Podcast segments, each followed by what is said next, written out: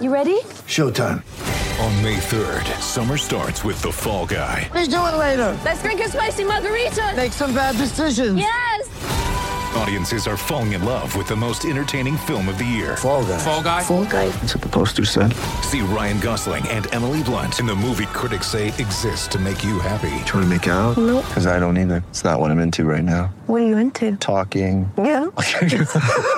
The Fall Guy. Only in theaters May 3rd. Rated PG-13.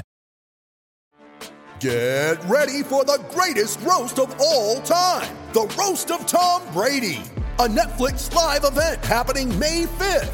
Hosted by Kevin Hart, the seven time world champion gets his cleats held to the fire by famous friends and frenemies on an unforgettable night where everything is fair game. Tune in on May 5th at 5 p.m. Pacific time for the Roast of Tom Brady, live only on Netflix.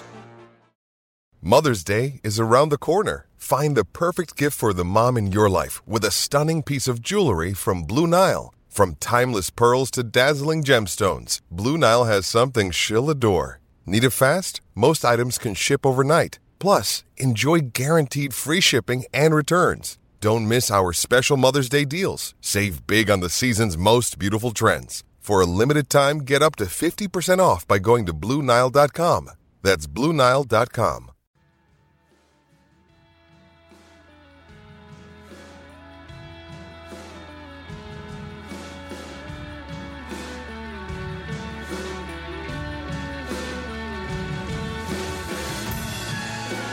Hello and welcome to the Wisden Cricket Weekly podcast. Liam Livingstone is in the England Test squad. We'll be talking about the 15 man group England have selected for the tour of Pakistan later this winter. We'll also be talking about Scotland's winning start to the T20 World Cup, some wider T20 World Cup previews for the teams that have qualified directly for the Super 12s, and getting the perspective of some players and chairs on the proposals outlined in the High Performance Review.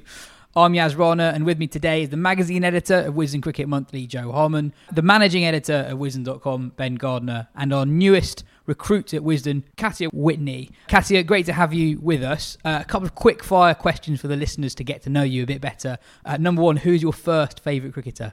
My first favourite cricketer is Jonathan Trott. Ah, Um, interesting. one of my early cricketing memories was the 2009 Ashes. And I remember being allowed to watch it at the neighbour's house, which is a big treat. And it was his debut, and it was a very, very good day. Memorable debut. Uh, what about your favourite ever batter Uh, AB de Villiers, and favourite ever bowler? uh, a massive Catherine Brunt fan girl. Lovely, lovely. Bit of pod admin before we properly get underway. Uh, we are going daily for the Super 12s and the T20 World Cup.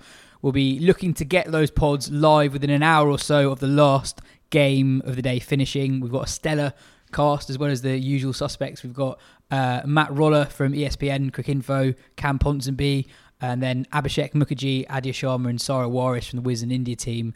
Uh, so lots to get excited about there. We've got loads of questions in about Scotland's win over the West Indies. Theo asks, how long into this week's pod does Mark Watt get his first mention from you? Well, here, two minutes in. Uh, and Alfie says, looking forward to a Scotland appreciation pod this week. We will be talking about that, uh, don't you worry. But let's start with the England squad. Uh, they've picked 15 for the tour of Pakistan, just four frontline quicks Mark Wood, James Anderson, Jamie Overton, and Ollie Robinson. There is no Matt Potts. Alex Lees has been dropped. Ben Duckett and Keaton Jennings are both in there, as are the uncapped at test level pair of Will Jacks and Liam Livingstone. Jacks had an outstanding summer with a bat for Surrey and chipped in with 17 wickets with his off spin. Generally plays as Surrey's only spinner. Livingstone, on the, on the other hand, has barely played first class cricket in the last few years. Joe, what's the thinking with Livingstone? Um, well, it all feeds into the way they want to play their cricket, doesn't it? I think they've, they're in this um, kind of fascinating period where they've essentially got carte blanche to do whatever they want, and we can't really criticise them because it's all worked so far. Even though some of these calls do look, you know, on the face of it, slightly odd. He's barely played any red ball cricket for a few years now. When he has, he hasn't done well. There was a bit of energy in this room for him to go to the Ashes last winter. Um, there was something to be said for that, but uh, it- it feels it felt like that ship may have sailed, uh, but not under Bazball. He's he's he's back in. A big factor is obviously his his spin bowling that he can bowl offies and he can bowl leggies, and that English spinners have not had a vintage summer as they rarely do in county cricket. Uh, and they've gone for kind of a bits and pieces. It looks like a bits and pieces all rounder at seven or possibly even eight. I guess seven. Um, and then it looks like Jacks and Livingstone will be fighting it out for that spot. I would think. I think Ben wrote this as well. I would think Jacks has got to be ahead of Livingstone in my view, just because he actually had a brilliant red ball summer and he, he plays the format is a good start. And he's done the job of bowling quite a lot of overs for Surrey, giving the seamers a break, which is going to be exactly what they require in uh, Pakistan. Uh, Livingstone is a really, really quite talented uh, white ball bowler, but he hasn't done a lot of it in red ball cricket and hasn't fulfilled that role. So I think Jacks is ahead of him, but Livingstone, exciting pick. Um, whether it works or not, who knows? But I guess they've just decided it's worth a crack, and that's that's the, the philosophy in a nutshell of, of the side so far. Mm. As you say, a big part of it is that there isn't the trust in a second spinner. Normally, when England go to Asia, we talk about England taking three spinners often to Asia. And I know we've said on the show before that spinners don't do as well in Pakistan as you might think. And it's not going to be as hot in Pakistan in December as it might be in other times of the year. But at the same time, you would expect finger spinners to bowl a lot of overs. So, what do you make of the decision to not trust any of the finger spinners out there in county cricket? If you are a Liam Patterson White, for example, who's been a concussion reserve at points in the summer. Yeah, I mean, he would have been closest. I don't think you can feel devastated or particularly hard done by this. Was a kind of a breakthrough year for him. I think that's it. If you look at the numbers I've, I've written down here, the the English spinners that have taken 30 wickets or more this summer, there aren't that many of them. Uh, in Div 1, Dom Bess, 36 wickets at 42. Rob Keogh, who's a part timer at Northants, 34 at 30. Matt Parkinson, 33 at 31. Danny Briggs, 31 at 43. Going to Div 2, where Patterson White has taken 41 at 28. And then you've got Andrew Salisbury at Glamorgan, 33 at 33. Callum Parkinson, 30 at 50 there is not a lot to pick from there. And, you know, those bowlers might well say, well, we haven't had the conditions or the, the time of year that suits us. And that's a completely fair enough point. But England can only pick on what they've seen. And they haven't seen much to suggest that they should pick a second frontline spinner. I guess it's quite interesting to look at this squad uh, in light of the absence of Moeen Ali, who it looked like a couple of months ago was quite likely to tour. And almost it seems like, in, in a way, if you put Moeen Ali in that squad, he's like, those are the, almost the two most like for like players to him in the country in terms of having that sort of X factor, uh, being able to sort of get those quick runs there down the order, and also filling overs, and possibly in a, in a way that Monet wouldn't control, but these two you might expect to maybe buy a wicket as well, possibly. And so they've almost it almost feels like they, they had an idea of what the team would look like with Moeen Ali in it, and he's not in it, but they've gone with the same idea of team, which is quite an odd one, but there is a sort of logic there, I guess. Like um it looks to me like they're going to basically pick three specialist bowlers, uh, two quicks, probably one of Anderson and Robinson, one of Overton and Wood, and then Jack Leach, and then, as you say, with the probably either that part timer at eight or at seven with folks in the other spot. That's, that's that's the way it looks to me with how they pick the squad. Potentially Jacks at eight. I, or yeah, or folks at eight with Jacks at seven, possibly one of those two. Uh, that's where Jacks batted in that Lions game as well earlier in the. In, He in batted the as low as eight for Surrey this year as well, which showed showed their depth of their batting as well. I, th- I agree with when you look at the balance of the squad. I think that is the way they're going to go, but I, I just don't know if it works. I think that's asking a huge amount of Ben Stokes in terms of his bowling, and England just can't afford for him to to break down. Um, it's also if you think of the role that they want Mark Wood to play out there, he needs to be an impact bowler. He can't be bowling that many overs per day, and I, it doesn't. If that is the way they're going to go, I think the balance doesn't quite work. Yeah, I guess I, and I'm, I'm, they they didn't do a press conference when this squad was announced, which is a, an, odd- an odd one, especially because this is kind of the should be the first squad with the McCullum stamp on it, really, considering he was still even reasonably fresh in the job when they were selecting that South Africa series, wouldn't have been able to see much county cricket and that sort of thing. Whereas this, he should have an idea now of who are the players he likes and that sort of thing, but we haven't heard from them, so we are having to infer quite a lot. I guess one thing with cricket in Pakistan is kind of unique, at least has been since uh, Test cricket resumed there, in that um, spinners don't do well. Like I think it, it is worth reiterating that that it's, it's been that has had the highest average for spinners in the world in that type. It's not just that they're not great; it's that they're actively like not penetrative, but also, and it, this is limited because of and but because of how flat the wickets are, uh, you do just need someone who's going to bowl a lot of overs. So it might be they've looked at it and thought actually, whoever that second spinner is isn't going to take a lot of wickets. Not, there's not going to be much assistance there for them, but we are going to need someone to bowl loads of overs. So let's just pick someone who we know can bowl to a level where we're hoping they're not going to get smashed. Put the game on pause, and then when it's that when the ball starts to go, which is what happened in that Australia series, you got sort of a lot of time when basically nothing happened. and then you got a 45 minute spell and the board start reversing, and that was when you needed your quicks to be really fresh. And I guess that's why they feel like we need to go with two spinners, but actually, who the second spinner is almost doesn't matter too much because, uh, like, they're not going to take weeks anyway. I mean, I mean, Australia had Mitch Swepson in that series. He should be, you know, I mean, he's got a brilliant Sheffield Shield record. He's a, he's a leg spinner, so you'd think he'd be the guy who could break through on flat wickets, and he, he barely had an impact in terms of in terms of wicket taking. Um, so they might have looked at that and think actually we could go with Matt Parkinson, and maybe he would be slightly more penetrative, but actually that extra runs we're going to get is the thing that is going to allow us to make 550, 600 regularly on those flat wickets, and that's really key. And there's also Joe Root, who's worth remembering. I mean, he you could even say he's a second spinner above Will Jacks, or I think he would be a second spinner above Livingstone if they're in those sides. I think he might have quite a heavy workload out there. On Jackson, in terms of how they might use him, his economy rate for Surrey is actually really good for someone who's not a frontline spinner necessarily. It was, it was only it was pretty much exactly three this summer, which is slightly lower than I expected. Yeah, when I look at that squad, I'm like, who who are the most likely bowlers to take wickets in Pakistan? And I think they're Wood, Anderson, and Robinson. They're, they're actually quicks, and with the balance of the side that you were talking about there, they might not play all three. Katia, one of the more uh, notable absentees from the squad was Matt Potts, who had a really good summer. What, what do you think of uh, his exclusion after a decent summer? I think it's a bit mad, really. Um, I think he's a bowler that could really take wickets in Pakistan, and I don't understand including Jamie Overton over Matt Potts. I think that's quite odd. And if you look at what Matt Potts did in the county championship up at Durham this year, it was obviously really good. So I think he's got a right to feel quite hard done by, to be honest. Mm. I think there's like a difference between what England see Jamie Overton, what he could be, and what he actually is. I think he kind of bowls those spells that are really eye catching, not as often as you probably want him to do in Pakistan. I mean, Joe, we were talking about it earlier, but he, he never opens the bowling for Surrey, or very rarely does. And when he does bowl for Surrey, it's as one of six bowlers quite often and he's really looked after well. And if he's only going to be one of three quicks including Ben Stokes and you've got a part-time spinner who's going to bowl a lot of overs anywhere that's expecting a lot of him when, when he's only one of four in the squad that's going. Yeah it, it, he he has bowled he's bowled very very well this summer but he's also bowled quite a few wayward spells and then they can just whip him out of the attack because they have so many options at Surrey. If England are going to go with a kind of a, a four yeah forced forced uh, bowlers and then some part-time spin they don't really have that luxury with Overton. So again, I think if you played him, you'd probably have to play an extra seamer. He'd have to be one of three plus Stokes. Uh, and I agree with Katia. I think it's odd with Potts. All I would say is that we don't necessarily know everything. There wasn't the press conference. We don't know. He's bowled a lot of overs this summer for Durham in England. Maybe he's getting into that red zone and they're slightly worried about an injury. We know what has happened to England's fast bowlers of late.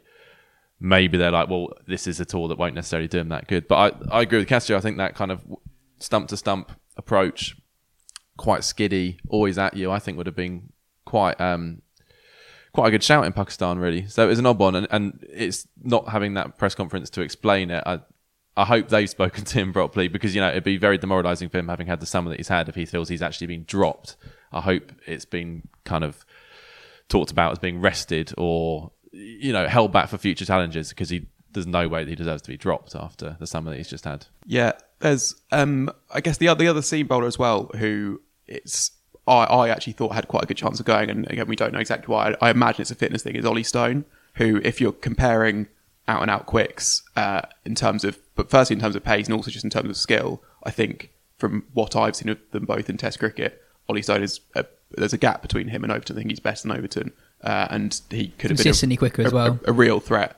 Um, I guess the, the the one thing in terms of this because the size of the squad is the other eye catching thing. Sixteen players is not very.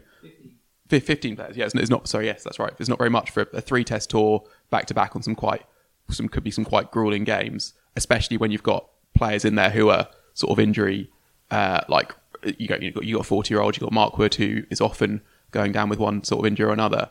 Um, I again, I wonder if it's just because it's Pakistan in particular, because of what the tour will actually be like, especially if you're a like like essentially a travelling reserve almost um, where you know it's almost like going back to the, the Bible times. Like you'll be allowed to see mingle as much as you want with the team inside a hotel, but you will be basically confined to hotels uh, as the tour is going on. And if you are going there with not much chance of playing, sitting in a hotel room or in a dressing room for a month could be something they're like wary of of inflicting on a player. I suppose that's the that's the one thing in terms of why why haven't they just taken you know six quicks or seven quicks and give themselves the luxury of picking any sort of team they want. That's why they haven't, I would guess. And a second keeper as well. I mean, I really hope we don't get in the scenario where Ollie Pope is batting three and keeping wicket because he, he is their reserve keeper in that squad, isn't or he? Duckett as well, I suppose. This is a problem. Duckett England have got- possibly, yeah.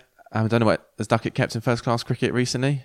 Not sure. Quite a big ask, isn't yeah. it? And uh, yeah, yeah, you- you're right. It's a risk. Yeah. it's a problem that England have got themselves into before with James Bracey. He got he got kind of got into their thinking as a batter, and they're like, oh, but he also does keep and can keep, and that's ended up how he played, and he wasn't very good, and that's potentially put his career further back than it otherwise would be. I kind of think that um, in, into the squad overall, that England's record overseas recently is really bad, and also if you'd expect them to struggle in Pakistan. So I, I get that they're doing something weird, the possibility of batting Jacks at eight. And it feels like every call they've made has been how can we get as many run, runs as we possibly can. And that, you know, Jamie Overton batted so brilliantly on his debut as well. I think that probably feeds into that. We'll get all our runs and then you kind of worry about the rest of it later. Yeah, yeah.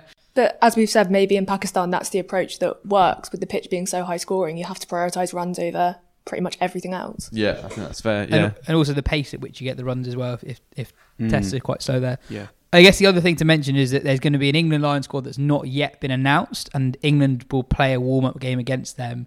And it's already been reported that Rehan Ahmed, the 18 year old Leicester leggy, uh, might be asked to just stay with the senior squad afterwards. So he would offer some reserve. I mean, that would be one hell of a story. 18 year old leg been playing for England. Got a first class ton on, in the last game of the yeah. season as well. Yeah. If There's a lot about him. not not that I want this to happen. If if things go badly, this could easily be an absolutely like a, a final test eleven for the ages. Like if you have if you have players going down with injury, may, may, maybe an illness bug sweeps through. I'm not sure. Um, uh, you've got sort of players out of form and not really pitched. You could eas- I could easily see you know Livingstone could open. You could have Rehan Ahmed being the, the youngest ever Test cricketer. It could it could be it could be really great. I think. Okay, great. Anyway, let's move on. Uh, the T20 World Cup. The T20 World Cup has got off to a sensational start. Namibia comfortably beating Sri Lanka on the opening day, and then Scotland following that up with a similarly convincing win over West Indies. Uh, both Scotland and Namibia qualified for the Super 12s last year, but didn't do that well when they got there. Ben, there's been a bit of discussion on how much of an upset were these two results. What do you think? Uh, I think the Namibia Sri Lanka result is significantly more of an upset than the Scotland West Indies result, in that Sri Lanka came into it as actually you'd, you'd expect them to coast through the Super 12s and maybe even have a push for the semis, given how good they looked in that Asia Cup, how much they've improved since the tournament last year, and they were still pretty like they- had they had a decent time of it in certain games. Um, so that is a, a that was a real upset. But I, I think what's interesting as well, and the, the Scotland one is an upset, but West Indies are a bit of a shambles. You know, they've left out or they're without what maybe their three best or three of their four best players, maybe for reasons like sort of within their control in terms of not picking Narine, Russell, and uh, and Hetmyer missing the pl- plane, and also you know Pollard's retired but still playing.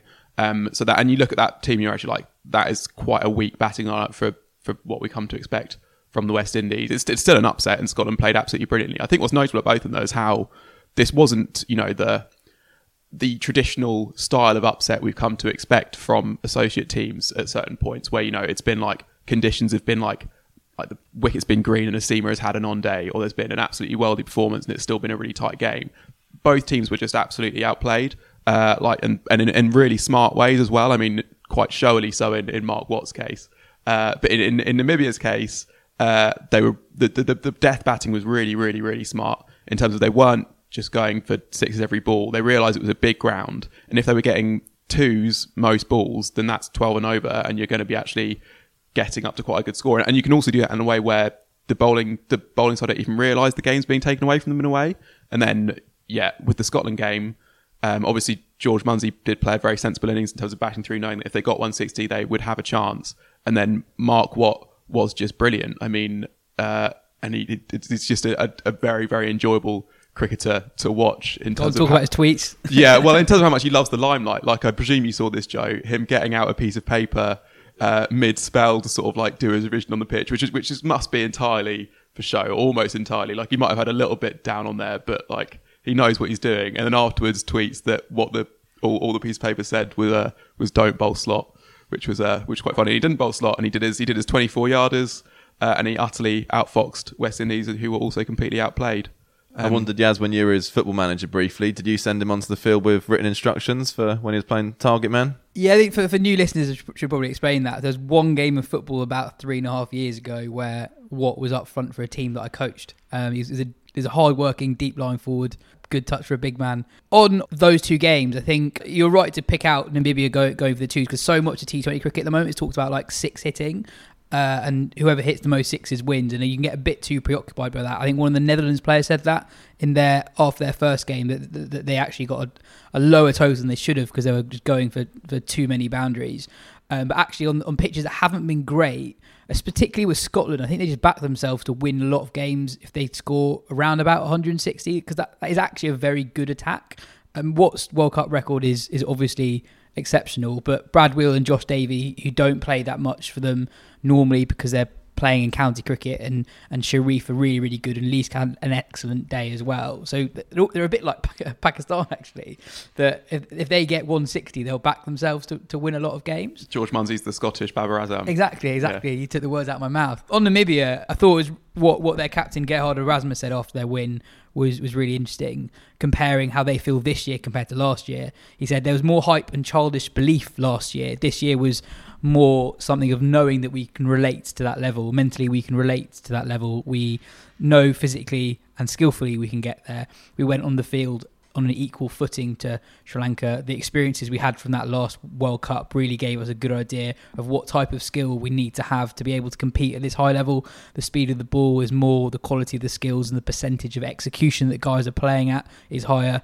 So that's quite interesting. I mean, we always talk about these teams getting more and more games, and they got more games last year, and they're better teams. And their coach Pierre de Bruyn was quite punchy afterwards as well. Said it was a wake up call to the ICC and that the associates, I think, what said what it feels like they're sometimes under a carpet. And this is what even the, the stage of this tournament doesn't get the profile that it should. As Katya wrote a really good piece on this for the website, they're kind of forcing their way to the to the into the headlines by making making these shock results and playing some really good cricket. If you contrast Scotland's year in T20 cricket to Namibia, so Namibia haven't played that much T20 cricket recently. I think last month they were playing ODIs versus the USA, and New Zealand did tour Scotland, I think, this summer, but Namibia haven't played a full member side outside of a T20 tournament that wasn't Zimbabwe. So if you contrast the different uh, build-ups to the tournament, it just makes Namibia's result even bigger because they haven't had that preparation. And I think, yeah, definitely, as you said, it's just such a wake-up call that they do deserve more cricket. And, th- and this group stage tournament, it's being played so far out of the way of the real, not real, that's a bad way of putting it, but of where you would expect cricket to be played there that it's just a bit of an insult, really, to be mm. honest. I mean, we had a question on this. So Rory asked, with supposedly associate nations doing so well against bigger sides, is there any reason to continue with a two-stage T20 World Cup format? More games between associates and full members give more chances for upsets, combined with a slightly more random nature of T20 cricket. I mean, Katya, would you change the format if you were in charge of the ICC? Would you would you change how the T20 World Cups? I can I can see why the format is the way it is because you don't want so many walkovers in in such a big tournament, but with T20 being like the lottery of all the formats, it would be the format that would work best to actually have associate nations playing more cricket. I'm not sure what the format would be, but I would definitely. Ch- I just think that associate member nations have to jump through so many hoops to actually get to the Super 12 stage of the tournament that it's just too much at the minute. And yeah, de- just definitely it's just not good enough at the minute. I don't think. Yeah, I think there's definitely an argument for restructuring. I wouldn't want to extend the length of the tournament. I think one of the good things about T20 World Cup is it is quite short and sharp, at least from the Super 12 phase onwards. But I think you could just have more teams and more groups, so you don't you don't have many more games, but you just get through it quicker. So uh, yeah, and I think there's a walkover in 50 over cricket is a dismal, dismal thing to watch because even if it is a complete walkover, it takes a long time to get to that point. Even a one-sided T20 is done in three hours. It's not. It's not the same. It's not the same thing. And and, and actually, uh, there's less and less evidence that you are going to get these complete walkovers anyway. I think it's long enough past it that I can actually say it now. There's a England played Sri Lanka in ODI last season where I actually fell asleep watching it. like it was so bad. I actually like kind of caught myself dozing off. Yeah, I guess it's worth so because you asked if there are reasons, and I think there are. They're just not necessarily good reasons. I suppose. 2007 World Cup. Uh, yeah, yes, exactly. So, so what one is that actually it's not about the the, the threat of India thrashing the UAE is the threat of UAE turning over India basically and, and leading to an early exit if you went to four groups of four or whatever. Uh, and then there's also the chance that like, and the, the thing is, th- these warm up games. I mean, yes, so they, they did overshadow the main games to an extent, um, and they had to like really. It was only because the main games were good they got the the that they got the oxygen. But you know, if you looked at the ICC's channels, the Australia India game was getting as the warm up game was getting as much, if not more, coverage than the actual games in the tournament. Um, and and that game wasn't even a T20I, or was no, that, no, no, no, it wasn't, official T20I. No, no, and, the, but, and they didn't allow spectators in, but they did broadcast it and pump out lots and lots of clips of Kohli doing rounds and Kohli doing catches, chasing the that hits. thing. Yeah, It's just chasing the hits. There's no other reason for it.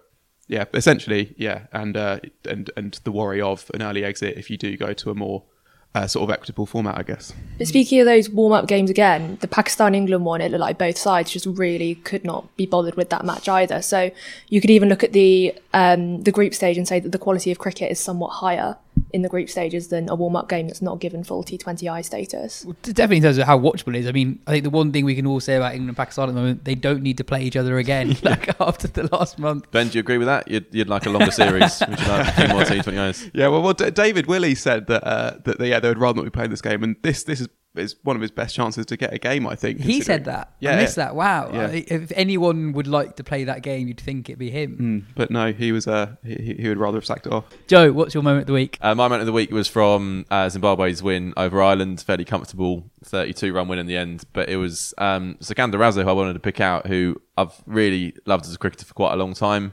His uh, speech as when he was named player of the tournament the World Cup qualifier in 2018, in which he talked about the ICC crushing the dreams of millions, while Dave Richardson, uh, the ICC chief exec, was standing next to him, was just an absolute killer speech, just fantastic gave us a brilliant interview a few years ago as well. He's a great character, but he's also just a brilliant, brilliant cricketer, and his record uh, has been fantastic over the last couple of years. He smashed what 82 and 48 yesterday, five sixes. Ireland had this ploy of coming at him with the short ball, and he just took it on, kept kept whacking it. Uh, then he clean bowled George Dockrell when Ireland looked like they might be sort of building a partnership. Just player of the, player of the match by a distance. But his overall record, so he scored five fifties in his last nine T20 innings, uh, three hundreds in the last six ODIs. Like he's a he's a proper proper player. Um, I was reading a piece by Firdose Moonda on Cricinfo as well, talking about how he's remodeled his bowling. So he had a um, what they thought might be a cancerous tumor on his bone marrow on his shoulder, which turned out not to be cancerous, thankfully. But he did have to have an operation, and he's had to remodel his action as a result. So he's coming much more square on, looking very similar to uh, Sunil Narine who apparently has actually molded his action on from watching him closely at the CPL. Uh, and actually, he he he's started to replicate his style of bowling as well. Um, there's a kind of a carrom ball style thing that he's he's delivering. He's, um, so even though he's 36, he's still evolving as a cricketer all the time, uh, and does slip under the radar just because he plays for Zimbabwe. Zimbabwe cricket has been a bit of a mess, although showing some promise now. Beat Bangladesh recently in an ODI series, beat Australia in an ODI in Australia. Um, and did make me think, whereas he's played CPL, he's played BPL, I think he's played PSL as well briefly. But he's never played in England. I don't know if there are visa complications, but if I was a county, I would be getting him for all formats, all season. Uh, I don't think it'd cost much in the grand scheme of things, uh, and his he'd be a banker in the T20 Blast, and I think he'd probably be a good championship player as well. He's got a good test record when he's had the opportunity. So, yeah, just one of those exciting uh, characters and cricketers who you don't really get to see on the main stage until these tournaments come along, and, and you know his tournament might be done in two games' time. But it's just another example of the talent that is out there. And I guess Zimbabwe's slightly under the radar, and I think we're probably all guilty of forgetting them because they just weren't there last time because they were barred from being in the qualifier in 2019 because of the stuff that was going on with government interference to their board and stuff like that. So that's why they weren't at last year's World Cup. So it's actually been quite a long time since we've seen them in a major tournament. I mean, it would have been the 2016 World T20 would have been the last time they were, they were in one. Moving on to previewing the teams that are automatically qualifying for the Super 12s. Ben, we talked a lot about England on last week's show, but there's been some cricket since then that might change how they look at things. Ben Stokes did very well in the power play in their warm up game against uh, Pakistan, scoring 36 off 18. Harry Brook batted really well. Sam Curran got some runs. Livingstone got some runs, but um, as Katya alluded to, uh, Pakistan weren't really at it in the field, so you had a few opportunities there. Do you think anything's going to change how England were thinking about lining up? Uh, no, I don't think so. To be honest, um, I think that obviously Ben Stokes does like to open, as most players do, but England will just back his ability to play any situation that comes his way, kind of rightly or wrongly. That might well decide their World Cup campaign whether that sort of that gamble is justified. Livingstone, uh, yeah, it was a bit sort of scratchy in parts. There were a few chances, but also he did hit one absolutely massive six, and will just be actually enormous. Yeah. Onto the roof of the Of the Gabba, Gabba, wasn't it?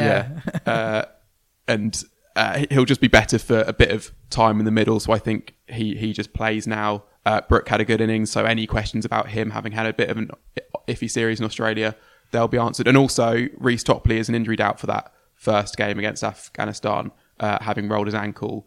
And if you're looking for a left armour, and actually he might just be in England's best three bowlers, that is Curran now. So I think Curran just comes in at eight, and then you probably have I guess Woakes and Jordan fighting for one spot alongside uh, Mark Wood, and I think that's how they they'll line up. I think, and if anything, they'll be more sure of that now than they were before. Do you think as well the fact they're playing Afghanistan, who are so clearly a stronger bowling side than batting side, it just makes sense to pack your batting for this game, and then you you might potentially readjust that um, if you're playing a side who's got you know a stronger batting lineup and you feel like you need more bowling options. But it, it, feels like a a good opening game for them to play the way they want to play with with that lineup packed full of batters. Yeah, definitely, and I, it will be interesting to see what England do when they come up against a really strong batting side because of Buttler having preferred that that heavy balance, uh, that that balance, that bowling heavy balance. Because um, like more bowlers doesn't necessarily mean you're better at bowling. Like you still have to have a like it's not like you can have two bowlers bowl the same over or whatever. You know,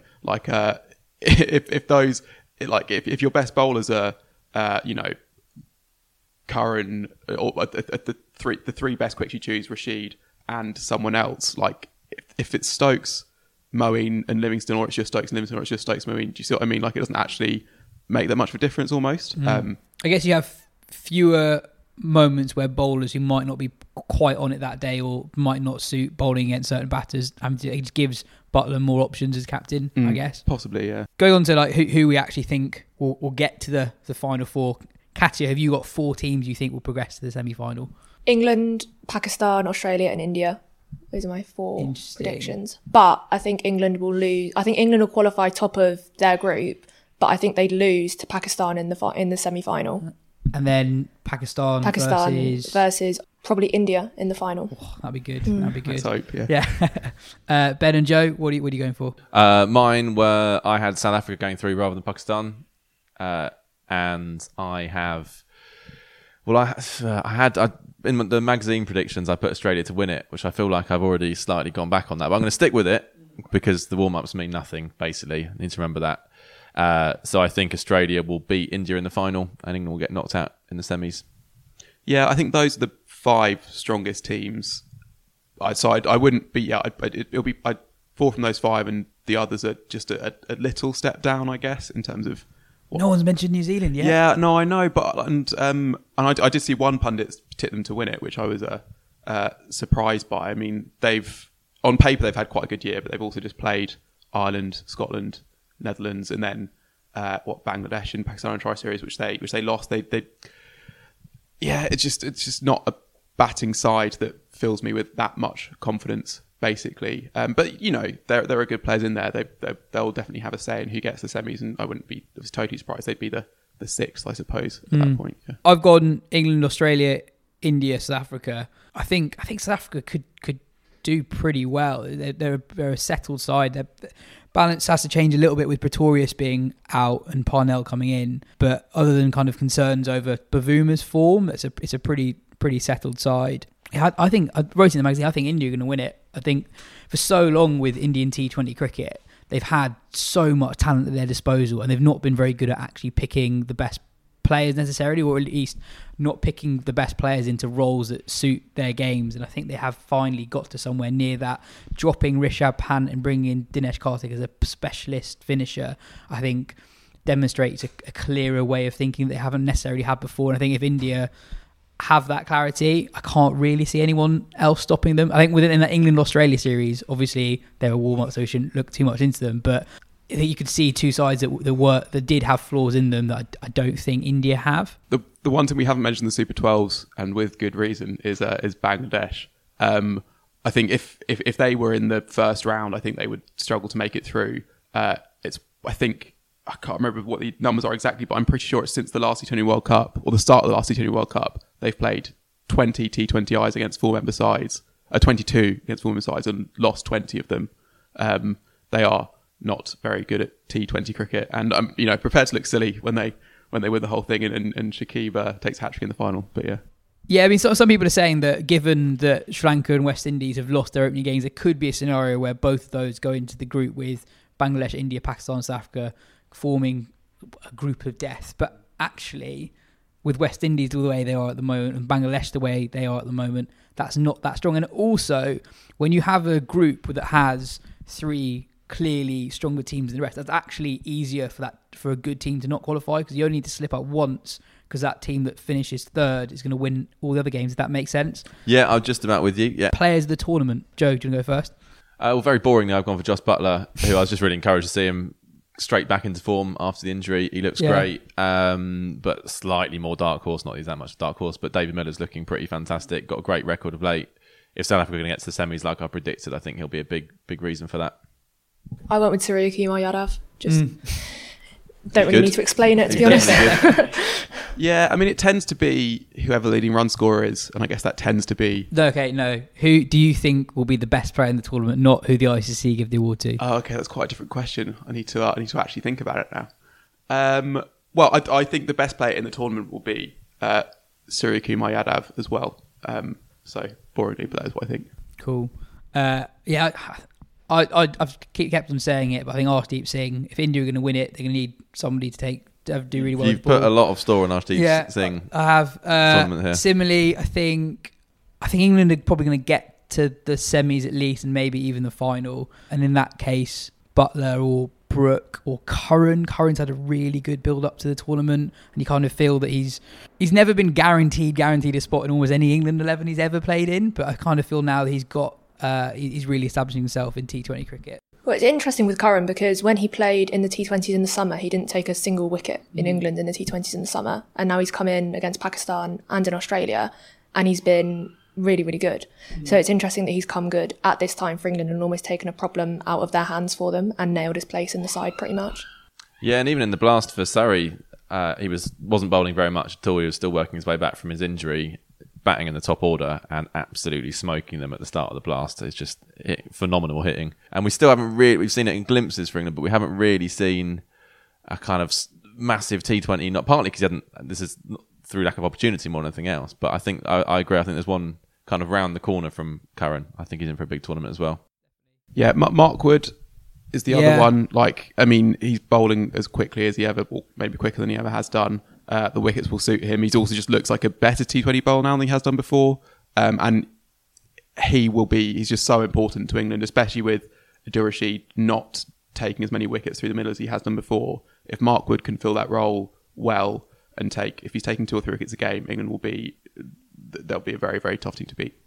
Elsewhere in, in the international game, obviously with all the T20 World Cup build up happening, there's not that much else happening in the men's game at the moment. In the women's game, uh, India won the Asia Cup in the end. They beat Sri Lanka very comfortably in the final. Renuka Singh took three for five as India restricted Sri Lanka to 65, which they comfortably chased down. It's their seventh Asia Cup triumph in eight competitions. Uh, next up, we'll talk about the high performance review and the challenges facing counties this winter. When you need mealtime inspiration, it's worth shopping Kroger, where you'll find over 30,000 mouthwatering choices that excite your inner foodie. And no matter what tasty choice you make, you'll enjoy our everyday low prices, plus extra ways to save, like digital coupons worth over $600 each week. You can also save up to $1 off per gallon at the pump with fuel points. More savings and more inspiring flavors make shopping Kroger worth it every time. Kroger, fresh for everyone. Fuel restrictions apply. On to the high performance review. You've heard lots from us on what we think, and in the last week or so, we've spoken to people within the game, county chairs, and players. Katya, you spoke to Sean Jarvis, the chief exec at Leicestershire. Uh, we'll hear from him later, but what what does he think about the review overall? um, not a fan, I think is understatement. Uh, he basically said that um, the review in its current form will will lead to the end of Leicestershire as a first class county. Was his kind of take on it. Uh, he said they'd lose quarter of a million pounds um, from revenue from cutting the games, and he said that backing a reduction in any number of domestic cricket games is not something that he could back and that would pretty much cripple Leicestershire. Uh, he's a really interesting guy because he comes from a footballing background. I think he played a good part in Huddersfield Town getting promoted, I think, to the Premier League a few years ago. And he comes at it from a multi sport perspective of looking, well, no other sport reduces their domestic game to try and achieve high performance. So why is cricket reducing their game to try and achieve high performance? Was where he was coming from on it. Mm. And he also mentioned that even though that's a specific reason why Leicestershire have, have an issue with it, other counties will have other reasons why they don't like it. Yeah, so he said particularly the problem for, for Leicestershire was the reduction in, in blast games because not only is that where they make most of their revenue from domestic cricket games, but their membership is much keener on blast games than it is county championship games because that's something that Leicestershire actually could win. Um, and he also mentioned about the diversity of Leicestershire as a county and that being what the population of Leicestershire want. Whereas somewhere like Warwickshire, that has um, a hundred side based at Edgbaston, as well as blast games and everything like that, their membership could tolerate a reduction in T20 blast games, but not in county championship game. So it could develop into this split between counties that have hundred sides and counties that don't have hundred sides into what they want or what they will tolerate from the high performance review. Mm. And you also got onto something that is really interesting and concerning for counties for their immediate future this winter, which is the cost of living crisis that we're obviously everyone's aware of. But I guess when you told me the numbers, I was I was kind of shocked to, to, to hear just quite how extreme the threat is. Yeah, he said Leicestershire's energy bills have gone up by 850%, which is terrifying. And with like recent events as well, energy bills are only going to keep rising into next year as well. But going into the winter, that number is just like as you said, like really, really staggering. And then I had a, a statement from Hampshire's uh, CEO as well, David Mann, who said their energy costs have gone up 400%. So it's clearly something that counties are looking at, and maybe that is a catalyst for turning to more sustainable forms of energy in the future or making county grounds more sustainable. Well, here is some of Katya's chat with Jarvis. How is the energy crisis and the general state of the economy affecting how you're doing at Grace Road? Is that a consideration for you going into the winter and moving forward? The energy crisis, I think, has, has really sharpened our minds in terms of uh, the costs that, that affect the club and also sort of how we um, are a bit more sustainable going forward. So there are pluses and minuses to it. From from a, a minus, it's it's more expensive. So our costs, we, we did some analysis, and overall, our costs have gone up by about eight hundred and fifty percent um, since the energy crisis kind of occurred. So that has then really caused us to um, look at how we operate from a, a, business, from things like lights and heating and all those sorts of things. I was saying there, chatting to um, one of our, our club partners called Viessmann, who are helping us with our, our energy. Not only that, um, we're, we're looking at uh, fuel costs and all those sorts of things. So whether uh, electric points are better and so on and so forth. So we're we're trying to do what we can to sort of make the business a bit more greener as we go go go forward. Our local uh, council is very green focused as well, so that's really positive. So he kind of helps us. Um, so yeah, I think the crisis has had, had a, a, dual effect on us. One, yeah, it's cost, it's, it's challenging for us, um, uh, but two, sharpening sharpening our mind to a bit more be a bit more cost focused going forwards. Could you just outline for me exactly where you stand on the high performance review in its current incarnation? Yeah, I think um, in terms of in terms of me personally as a as chief executive at Leicestershire, um, it is. I think there are elements of the high performance review that are very good, and there's even an argument to sort of say that those should have been implemented years gone past. Yeah, I can understand why they haven't and all the rest of it, but there are good elements in that, particularly relating to how we develop our players. And, and, and I actually think they could go further. Um, having worked uh, in football, um, having worked in football, you can see how that is a bit more advanced in terms of its elite development. So you've only got to look at places like St George's Park.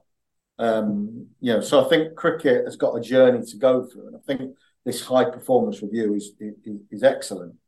I think when it comes to the domestic schedule, once you you begin to analyse the actual impact of that, uh, for us here at Leicestershire as chief executive, then that's going to wipe off a big part of my bottom line. Well, that then makes it uh, unsustainable. So there's there's no way that I could endorse that or actually vote for that if a vote was required. So that's my personal perspective. But we then obviously we're a member run business. So then we need to have that dialogue with our members, our stakeholders, as to what their thoughts are. Because at the end of the day, we as I as chief exec and the board represent our members and our members' views. So for us, we needed to hear what they had to say. Um, and we held that session last Friday, um, where they came along. We had roughly 100 people in the room uh, and we streamed it. So we had, uh, I think at one point, there were about 700 people. So, you know, a good number. I suspect some of those were members as well, but we gave them the opportunity to um, uh, to, to, have their say.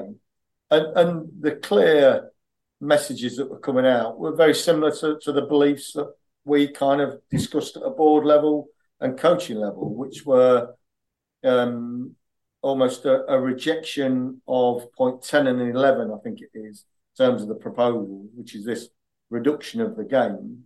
Um, but yeah, we like what they were doing in terms of the high performance at the elite level, and again, could go further. Um, so that was that was kind of the consensus. So Leicestershire, I think it's fair to say now, is in a position where they would reject certainly point 10 and 11 and actually want more dialogue on how it could how it could progress and how it could develop Leicestershire. So, could you tell me exactly which parts of the new schedule, whether that be the reduction of games, the different times you're playing it, where is that going to hit Le- Leicestershire financially the hardest? Yeah, uh, the T20s, T20s. So if if um, the plan was to reduce uh, from 14 to 10. Um, and then you look at the reduction in the championship games as well. Once you take all those into into account and you work out uh, ticket sales, hospitality sales, sponsorships, maybe membership reduction, so you can only base it on gut feeling or an indication of what the numbers you, you have that would result in a quarter of a million pound loss for Leicestershire, um, and that's a quarter of a million from the bottom line. So that that's something that we just can't um, can't accept. So there are are not fag packet uh, uh, mathematics, but certainly the equation that we've worked out that if we were to reduce it, that's what would happen. Um, and it's interesting. Once we came out and said that, I actually had four counties that contacted me and said, uh, our maths are very similar. Uh, one a little bit more, and ours were were at the baseline. It could be more than that. Um, so, and, and I think I think for us as well, the the the issue that we have is what we're seeing is our T20s is actually doing what we want it to do, and that is to attract diverse audiences to our games. Now, here in Leicester, we have a very I think we've got 56 different nationalities. I'm, I'm curious to see what the next census says, but 56 different nationalities based on the last one. We, of course, want to be attracted to all.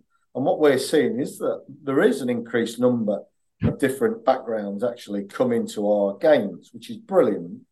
Um, now, what happens if you take those away?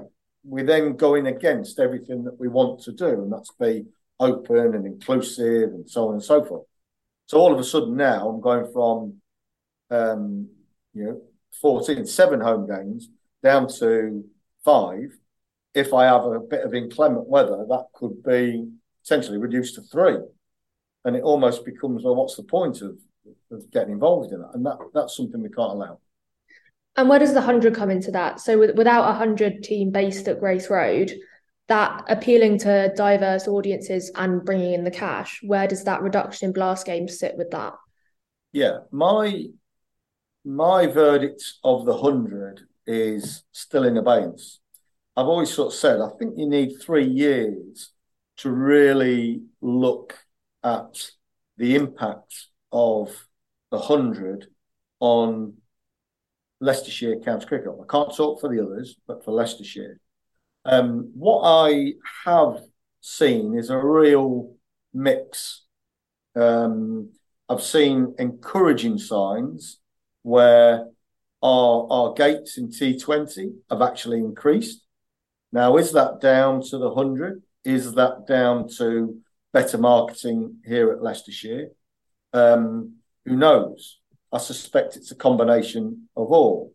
But we so we've had record attendances for the best part of 10 years here at Leicestershire with regards to our, our T20s. So that's really encouraging.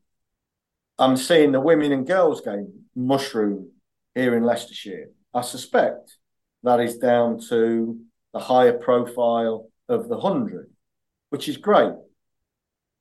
Now, what I'm hearing or what I'm seeing is that not necessarily here in Leicestershire, but across the board, then numbers in T20 have dropped by about 750,000, I think it is, was the latest figure, whereas um, uh, the 100 has increased this year by 540. Well, that's great. That's encouraging. And maybe we're beginning to see a little bit of that impact positively on Leicestershire. But I'd be curious to know more, sort of deep dive a little bit on what's happening to the test grounds are there um, T20s being cannibalized because of the 100? So I think there's a lot of unanswered questions around the 100 that probably needs another year or two before you can actually really analyze it and actually say this is the positive impact um, in terms of clubs like us or negative impact. Now, I mustn't forget that we got 1.3 million uh, as a consequence of the 100, which is, again, great for Leicestershire. But at what cost? Has, there been any cannibalisation in that? Who knows? Um, do I see Leicestershire people back in Trent Rockets? I see a, a, a, small minority. I don't see a groundswell of people actually back backing them, and I think that's uh, something that needs to be looked into as well because um, you know and, I dare say this is across other uh, franchises as well, that um, Leicestershire and Nottinghamshire, because of the, the very nature of being neighbours, like Yorkshire and Lancashire, just don't get on.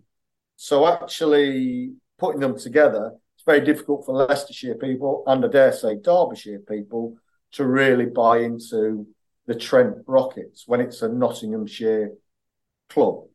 Um, so or, or based at Nottinghamshire, I, I, should say.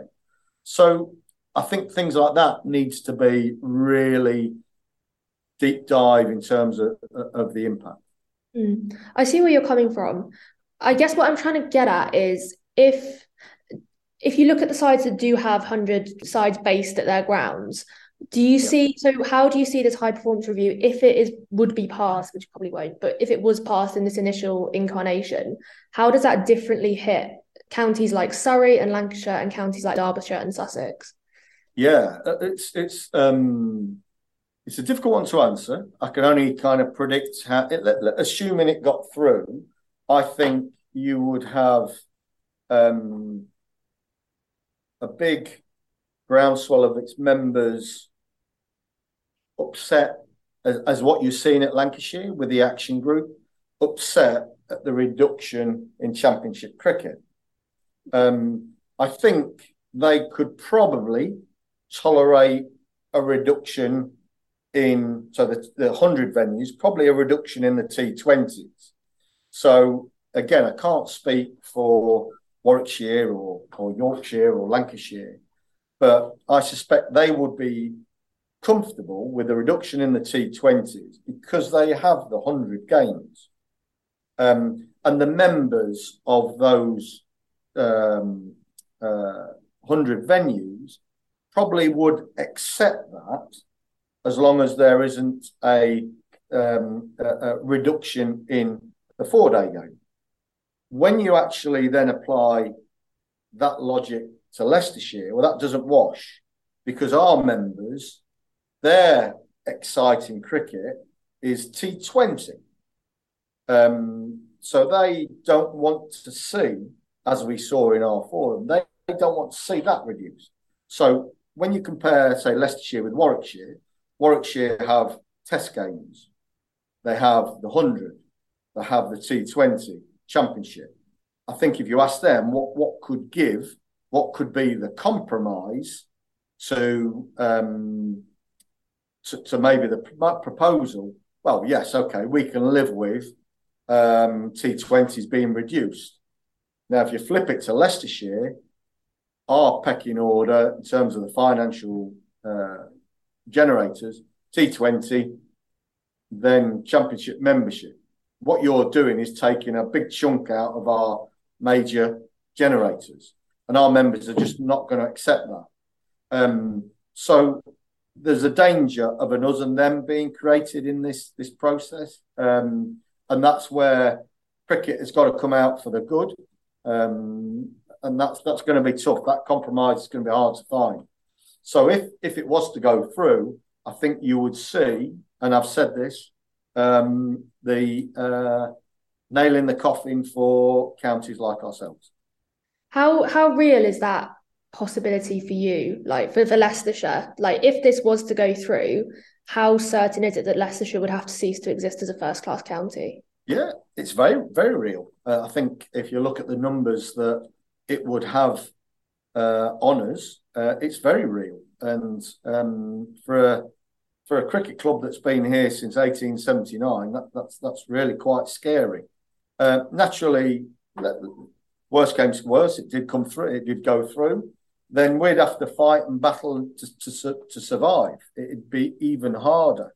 Um, you know, and that that's just something that we just can't accept. We just can't accept what it doesn't make. And this is the other thing to me. It doesn't make sense when we have the ECB saying to saying to us, reduce your dependency on us, um, in, inspire generations, and attract those different audiences to, to Leicestershire. Well, great. Okay, so the way we do that is really market our uh, jewel in the crown that does all those things and that of course is T20s. But now you're kind of going right. We're going to take uh, two two games out of seven gone. Well, that that that that just doesn't make sense. And you mentioned like the long and rich history of of Leicestershire. Do you almost feel like that is? Please correct me if I'm wrong. By the way, like that is underappreciated by an ECB who maybe see counties such as yourselves as financial administrative burdens rather than counties that have produced England cricketers and beyond? Yeah, absolutely. Uh, uh, you know, we do. We have a tremendous, rich heritage of of um, of cricketers that have come here, Leicestershire, either come through the pathway or actually been um, part of, uh, of Leicestershire. And, and I can give you two legendary gates, the, the greats that were Yorkshiremen that came here to Leicestershire and, and gave us a golden period, and that was Jack Birkinshaw and Ray uh, to name a couple. Um, and then if you look at the current team, well, we've got one bowler in there that's pretty good. Um, you know, um, Mr. Broad, Stuart Broad. And then if you look at what we're now producing, we've got a young lad called Rehan Ahmed, who really demonstrates um, the purpose of Leicestershire. We've got a kid there who's come through a state school, come through our pathway, the majority of his career. Okay, he was at Nottinghamshire, but he joined us, he wanted to. And now he's broken into the first team. I've got coaches developing him, we're advising him, making sure that we deliver his career path and helps English cricket. And so it's it's disappointing that that to a degree is not being taken into consideration. I hope it, I hope it does as we go forward. So maybe transfer systems, maybe you know increased compensation for developing players that, that go on to play at a national level. Joe, what do the players think? You spoke to Tim Murtagh. He's obviously uh, one extreme on the spectrum. Somebody's seen it all. He, he he was there what twenty odd years ago. What does he think? Yeah, so well, he's 41 now, Tim. Uh, he's seen many county restructurings over the course of his career. Um, his perspective was that if we're assuming the 100 is not going anywhere, which is not, then he doesn't think we're too far wrong. He doesn't want to see county championship games reduced. I think that's that's counterintuitive. Um, uh, so aside from some minor tinkering, he thinks this is about right. Um, it's interesting the PCA have backed Strauss's proposals because actually it's a small sample, but all the players I've spoken to don't seem to support them. That they don't that they don't want to see county championship games reduced. So yeah, I, I just think this. I'm trying to work out where Strauss is coming from because I don't see how this can possibly pass, and I don't see how he thought it ever would. So is this a first effort, knowing that you won't get this? Is this is this the start of some bargaining that that you'll get something close to what you want? But if you go with the extreme version of what you want, then the counties will will take some of it, if not all of it. Because I just I, I don't see, you know, two thirds of the counties have to vote for these proposals in order for them to, to be passed, and that's just not going to happen. But Lawrence Booth's written a column for Wisden Cricket Monthly on this. He's spoken to a lot of chief execs and chairmen and people at counties, and a lot of whom didn't want to be named, but there wasn't much support. There was some mild support, but they also didn't want to be named, which is quite telling in itself. Uh, so I think you know Strauss is a, a seriously canny, impressive politician, but he's got one hell of a challenge to get this one through. I just I don't see how it's going to happen. So maybe he'll get some stuff and he won't get other stuff, but at the moment it looks like he's kind of running into a brick wall. One of his main worries was he thinks he, his quote to the Telegraph was the players will vote for their feet and start playing cricket elsewhere if we don't do something because they they're playing too much cricket.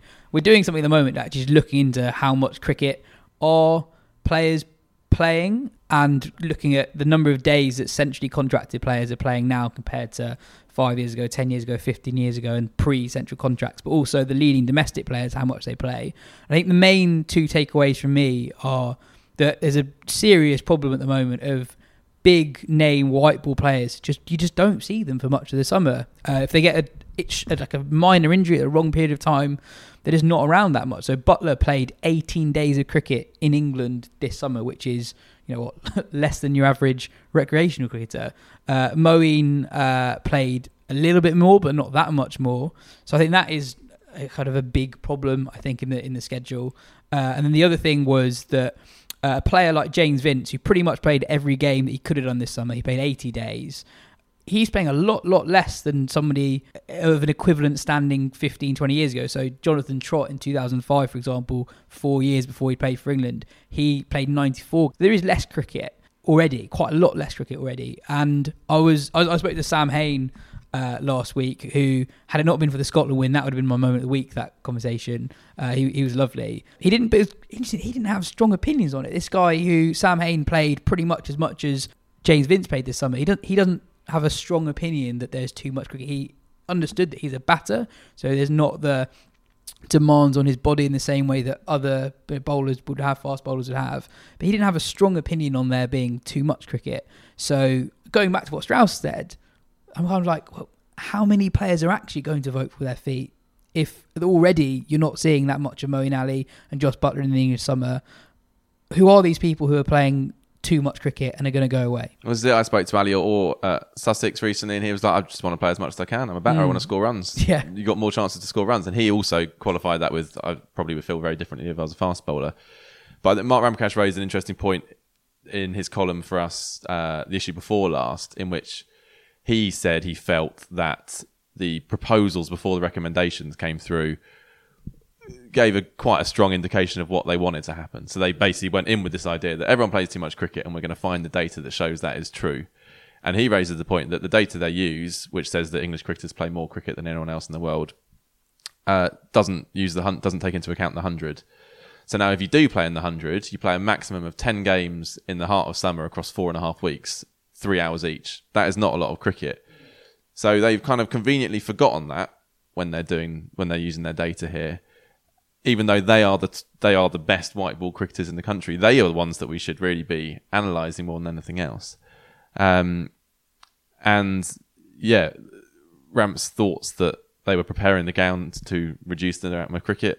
You know, that's exactly what has what has been proven in, in the recommendations that have come out. Yeah, I guess one thing that it's hard to see in that data that we've put together is kind of how those days are structured in a way. And I think sometimes, like if if, if you're feeling something, you'll be able to say kind of what you're feeling, but you won't quite be able to nail down the exact causes. Like it might not be that it's actually too much cricket, as in bowling and facing too many balls. It could be that it's kind of like like players have talked about how T20 blast campaigns have sometimes felt just really draining in terms of that play, travel, train, play, travel, train, and it's kind of and then so so you might get sort of periods of, of, of break, or you might be that just how that's all sort of fitting together means that it is less actual cricket overall, but it might be that it's also uh, something in terms of the structure. I'm not saying I have a solution to that. I'm just saying that like like if if It's if, not as simple as just if, if players are saying volume. something that and the PCA that is one of the things they said is that players feel they're playing too much cricket, uh,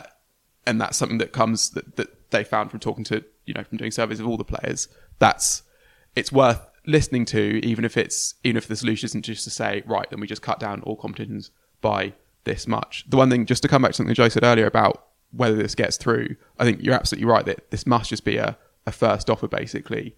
Um, especially considering what we'd heard discussed during the summer. Like it seemed that a lot of the noises were maybe moving to 12 championship games and maybe moving to 12 blast games. Moving to 10 and 10 is just it's it's quite it's extreme basically. And why why not just offer twelve and twelve in the first place if it, if you know it's going to get rejected? Well, that, that that's the thing, and and and I guess they feel maybe they feel that it's more like to if if counties can feel they've won sort of a compromise getting to twelve and twelve, but it, this does also pit the ECB against the counties in a way that does have a cost. Basically, if they are two sides on a negotiating table rather than a group working together to come to the best solution, um, that has a cost. I think. Also, the landscape is moving fast, clearly, but is it moving so fast that this wasn't foreseen when the ECB came up with the 100? Because there's a constant thing with the 100 is that often the, the discussion around it is though this was forced on the counties. The counties did vote through the 100. So you can't kind of have it both ways.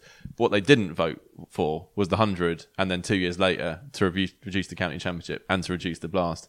This is a, a significant add-on that was not on the table at the time. And I'm just not sure that the, the landscape has changed quite as much in that period as Strauss is implying that this is a completely unforeseen circumstance. It feels more like the slow trickle of reducing the county game, uh, which a lot of county fans felt was right at the heart of what the 100 was about from its conception.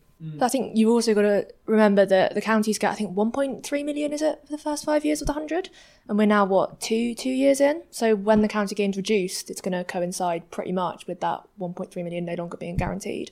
So I can understand why they're not happy about it. Yeah, definitely. We got it really interesting question actually from one of those Twitter accounts where you can't work out what the person's name is. He says, "Hello, long time listener, first time commenter. I thought I'd pick up on something that might be ignored: the one day cup being further marginalised than it is already. If it is an FA Cup style tournament." Then some teams may only play a couple of 50 over games per season if they beat a minor county which isn't a given in April. Surely the April format lends itself well to an, an eight match group stage. 50 over cricket has an identity crisis. It represents great value for money on a weekend with low prices and a result guaranteed all in a day. I put my girlfriend, who's 25, through a lot of cricket and took her to the Hampshire Lancashire game at the Ageas this summer. It was 180 versus 180, and even though there was minimal boundary action, she said that there was she was completely enthralled by the action and would vastly prefer a return to that than going to the Oval for a beer-fueled Thursday night. 50 over cricket is much more crowd friendly, arguably a better atmosphere for kids and parents. It is representing good value for money, and we're still world champions. Yeah, I guess I guess there is a solution to it. The thing is, is that the cricket would end up not meaning very much, but you could sort of do what they do in the under nineteen World Cup, where they go to uh, uh, just go to playoffs, basically, like everyone who gets knocked out in the first round goes into a plate That's sort true, of thing. yeah. Uh, and then you have you know competing for fifth and sixth and that sort of thing. I mean, it's not it's not ideal, and you wonder how much how those games between deciding who become who comes seventh or eighth actually how, how they would feel. I guess uh, whether players would care very much, whether they would be much of a spectacle. But in terms of actually having players play 50 over cricket, you know, they'd still want to put their cases forward and that sort of thing in a competition where apart from the IPL lot, there wouldn't be much else going on cricket wise. So they, that should be a high standard, I guess. So that would be a solution around that. But I do agree that 50 over cricket can be a, a, a really good spectacle, and, and that's that's one thing. Like people are always saying that like the you know the format's dying, and that's the one that's going to go and get diminished. And then you come to England, and there's often really good games and really good crowds, and people have a really good time. Yeah, I mean, I think there's an argument to reduce it to 40 over, definitely, uh, and makes it even more kind of fan accessible for a, for a day out. Um, I'm not sure about this. That I can see in lots of ways it's convenient to shove it to the front of the calendar in April, but I, I think you're going to get a lot of county fans unhappy that they won't be able to watch that whilst the 100 is going on if they've got no interest in the 100. Yeah, I'm just not sure. This idea that you're going to have the best be the best, but then you're going to have some what first class cricket in August, which means nothing. They're just going to be made up teams or North v South. i I've spoken to quite a few people about this. I haven't met anyone who thinks it's a good idea. Uh, I think it's going to be some kind of low intensity, sort of quite pointless cricket that is just to tick a box, really. And that's not going to be fun to play and it's not going to be fun to watch. It just allows them to kind of maneuver their way out of a tricky situation by saying, "Oh, look, we've got this red ball cricket in August." I don't think I don't think it's going to be worth playing, to be honest. Uh, in which case, keep the one day cup there. Not quite finally, but Joe, last week the new magazine came out. We talked about the list of the best T20 players in the world. Um, but other than that, what is in it? Um, we've got a really nice interview by Jim Wallace with Mark Taylor, the ex Aussie captain, uh, about his career, about being part of that wonderful Australian side, sort of setting up that way of Australian playing. Um, kind of aggressive cricket, lots of wins under Taylor. He talks about opening the batting. He talks about declaring on, oh, is it 3 3 4? Ben, help me out. Didn't want to go past Bradman, uh, so declared as captain overnight, which, you know, he was kind of heralded for. Mark Ramprakash's column is brilliant. So we, I spoke to him about fast bowling, about what it's like to actually face it. Um, whether he was ever properly scared, the f- the fastest spells he ever faced, the trickiest fast bowlers he ever faced. Uh, and then we kind of threw it forward, looking at South Africa's quicks that we witnessed this summer and their place in the, the modern game and how they're more valuable, quite literally, than they ever have been before because of the, the sums they attract in T20. But also the flip side of that, how many young fast bowlers are going to want to play Test cricket when the riches are so significant in T20? Um, and yeah, Mark's quite gloomy about the prospects of, of genuine quicks in, in Test cricket in the years to come uh, and thinks it might become a slightly more kind of military medium format of a game, which is obviously really, if you're trying to promote Test cricket and you lose extreme pace out of it, that's one of its greatest assets, arguably its greatest asset. Um, so that that's a tricky thing for another tricky thing for cricket to negotiate as it rest, wrestles with its future. And then um, we started a new series called the great and which Phil is is doing, and this month's is the great solo acts, the great individual performances when you didn't get much help. Uh, it's a kind of photo led piece. There's some brilliant snaps in there with with Phil uh, annotating them, and it's also worth adding that this month um, we are revamping the magazine. So we've got a couple of new columnists coming in. We've got a bunch of new features. It's going to look different. Um, we've decided to do it whilst I was on holiday and Phil was in Mozambique, uh, and we're doing it in midwinter, which I'm not sure why exactly we're doing this. It felt like a good idea at the time, um, but it'll be great. Uh, the one I'm particularly looking forward to, I've just done the first one, is a new series on cricket parents. So speaking to parents about the experience of being the parent of a, of a top level cricketer, seeing the highs and lows, being there for the, the big moments, the terrible moments, what it was like with them growing up, how much they pushed them, how much they took a step back. Um, the first one is quite close to home. It's our own Mark Butcher with his dad Alan Butcher, which was so so nice to do. Um, I love Alan Butcher. He's just a great man, and you know Mark's all right as well. Uh, should get Alan so on more. we should. We absolutely should. Um, so yeah, I've got a few more lined up, which I'm excited about doing in the next few months awesome. as well. So can you just uh, assure the fans you've had, you've had a, a high performance review of the magazine. have, have, you decided that sort of less writing means higher quality writing? Are there going to be more pictures in there for the kids? Uh, I know our designer would definitely like much fewer words in the magazine and much bigger pictures. He's definitely keen on that. Um, but I think, as ever, it's it's it's the best best to be the best. That, that's the that's the mantra for WCM. And it's the one that's not out last week. It's the one that's being produced now, so coming out in a few. It comes out in about three weeks from now. Yeah, awesome, cool. As always, you can go to wisden.com forward slash shop to get your hands on the magazine. Um, and finally, something a little bit different. Uh, Christmas isn't that far away, and if you're thinking about getting something cricket related, look no further than the Wisden shop One of the best selling items in the shop is the Andrew Redden collection, a collection of prints celebrating some of the most iconic grounds in the UK. I spoke to Andrew about his collection earlier in the week. Um, be warned, art is not my speciality. Andy, it's great to have you on. Uh, since we started selling the prints on the Wisden shop, they've been really, really popular. So we thought we'd get you on the show to talk about them ahead of Christmas. Before we get to the collection that we have in our shop, you do more than just cricket. People watch this on YouTube will see that you've got an Arsenal print over your right shoulder. What is it about capturing sports grounds in particular that appeals to you? Well, it was funny really because um, I never I never painted sports grounds. In fact, I'd only ever done one painting of a sports ground, and that was the old Highbury. Not that picture, but another one. Um, and I did it because years ago I used to go to Arsenal quite a lot, and I loved the ground. I loved the stadium. I had a lot of friends there, um, and it sold well as a print, just in amongst all my other prints. But my uh, my printer, he said to me I should do more football grounds, and I never really paid any attention to him. I said I don't really want to paint football grounds. I mean, I loved old grounds, and I loved what I remembered of football. Um, but I wasn't particularly interested in modern grounds. Um, and I painted more. I did a lot of work for the National Trust and people like that. I mean, originally I started off painting professionally because I worked in advertising for a long time. And when I left advertising, I first started painting wildlife, um, which was great fun and I enjoyed it. But the work took an awful long time. You know, it, it's it's pretty not photographic, but near as damn it work. So after a while, I started painting more generally, and I painted a lot of landscapes and a lot of old, a lot of old buildings. I did a lot of maritime work, a lot of um, aviation work. Um, but then, with the lockdown, the first lockdown, everything just dried up. I mean, I think it was the same for a load of people. And it was then that I revisited the um, the idea of my printer mate, who said, you know, do some football grounds. And I thought this could actually be just the right time to do them.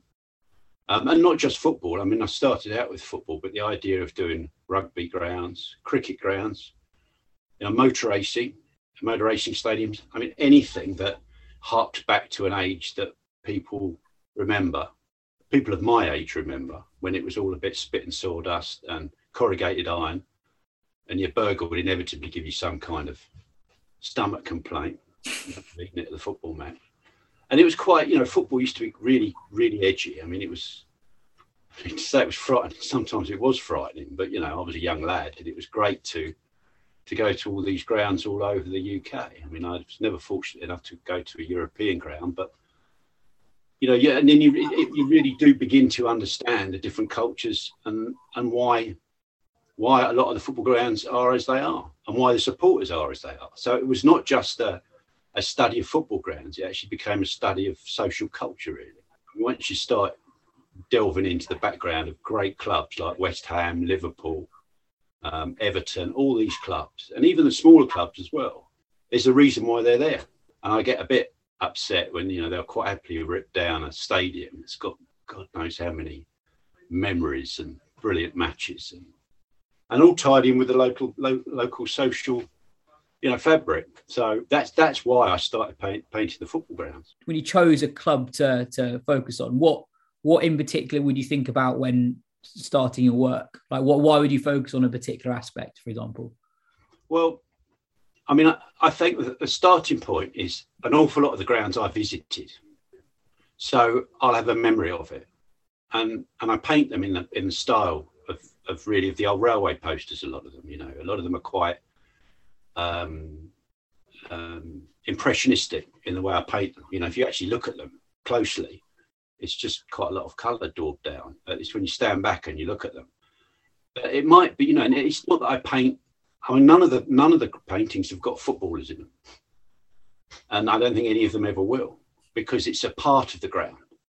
It's a bit that I remember, and if I have never visited the ground, then I'll research it as much as I can, looking through old old photographs and um, footage, and you'll just see something. I mean, you know, if you Fulham, for example, it had to be Craven Cottage. It had to be the cottage, and it wasn't from inside the ground. It was from outside the ground because it was, you know, to me that was that was what it was all about. I mean, that South London sort of Southwest London feel with the brickwork and those wonderful sort of terrace gates, the entrances into the turnstiles, and then you've got you know, a cottage with Fulham written on the side of it. It's, it's nuts, really. But that's Mm. Fulham. Um, West Ham, it was the West Ham um, uh, members club, social club, and the Burger Bar. You know, I remember a Burger Bar being there, and, and also I'll pick things out of my past that I particularly remember or that you know had an effect on me. It's like the old man in a Mark One, a Mark One Ford Cortina. I thought, well, I'll put one of them in the West Ham picture with a mod because when I went to West Ham, it was the time of the mods, um, and it was you know certainly one of the most exciting grounds I ever visited. And you've done 12 prints uh, of cricket grounds. My two favourites are two grounds that I've been to a lot. Uh, so one, the Oval, and then two, the Grange up in Scotland. For, for the Oval, you, you capture so much of, of what people associate with the ground in one quite small image. So what was your process in creating the, the one the one of the Oval? Well, I mean that because I wh- when when Wisden commissioned me to paint to paint the cricket grounds, it was a it was a real bonus. It was great, um, and it was something that I really wanted to do. But the oval, it's just brilliant. It's I remember going there as a kid, and it was the first test ground I ever went to, um, and it was the gas holders that I remembered. I remember walking along the road, and there's these enormous, great structures, and of course they were still being used then, and the tenement buildings, and it was it was it was just a fantastic ground. So I had to put the gas holders in it. It was simple as that. And the other thing was pigeons. Mm. There's always hundreds of pigeons, thousands of pigeons at the oval. So they had to go in. And then I didn't want it as a date, you know, in the middle of the day because I wanted that slight edge to it again. So early in the morning, big match day, but then knock that right back with a bloke just with a light roller and a fag on. Um, and that's the private part of the ground. That's the, you know, to be able to get into any sports ground, I think, um, when there's no one else there and it's being prepared, or you really see the soul of the place. Hmm. So that was the background of um, of the oval. Um, you know, it was just it had to be like that, really. Do I could probably do ten paintings of the oval, but they'd all have the gas holders in. Um, there'd be pigeons everywhere, and it wouldn't be during a bright because you always see test match grounds and cricket grounds traditionally. It's either really sunny, it's in the middle of the day, or we're watching the covers as the rain comes down. But it's those, it's those those sort of secret times, those quiet times where everything's get, being being gotten ready. So Mm. that was that, was certainly the thinking behind the oval. I mean, the Grange. I've never been to the Grange, so my idea there was to just research it as much as I could. But what a pavilion! Yeah, fantastic pavilion. So that was easy. Yeah, I guess that's one of the cool things about the collection is that you don't just have the big test match grounds. You have some of the, the smaller, almost the most beloved grounds actually in the country, uh, like Yes. Grange up in Scotland, Taunton, Worcester, the Parks, uh, Arundel. that was great because I, I, we kind of came to an agreement that there were certain grounds that had to be done.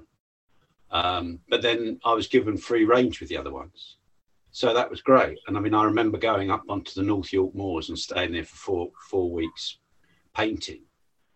And it was the middle of winter, but I'd never been to Scarborough, um, the Scarborough ground. I'd, I'd heard so much about the Scarborough cricket ground. So I thought, oh, I'll visit in the middle of winter. And that was great because there was no one there it was bleak.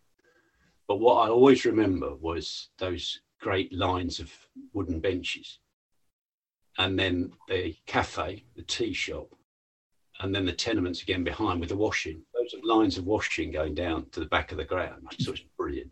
Social fabric of the club. There's a great photo of David Gower batting in a game in at Swansea in the 80s, which is really similar. Actually, like you really feel that this game's happening right in the heart of a town, which you Yeah. don't really get very much. And, and the, the Scarborough print definitely definitely shows that. It was Um, great to paint that. Um, a lot of ruling pen work, obviously, to get all those benches done. And again, only a tiny bit of the cricket, the actual playing surface is, is visible. You know, it's all about what's going on around it, really. Well, thanks so much for your time, Andy. Um, anyone who's interested, head to wisden.com forward slash shop uh, to see the entire collection. And if you're interested, to go and purchase it as well. Cheers for your time, Andy. Thanks very much. Cheers, yes. Head to wisden.com forward slash shop to get your hands on any of Reddin's prints. Anyway, that's all we have time for on today's show. Cheers, Ben. Cheers, Katya. Cheers, Joe. This has been the Wisden Cricket Weekly podcast. We'll be back for our first daily show on the first day of the Super 12s.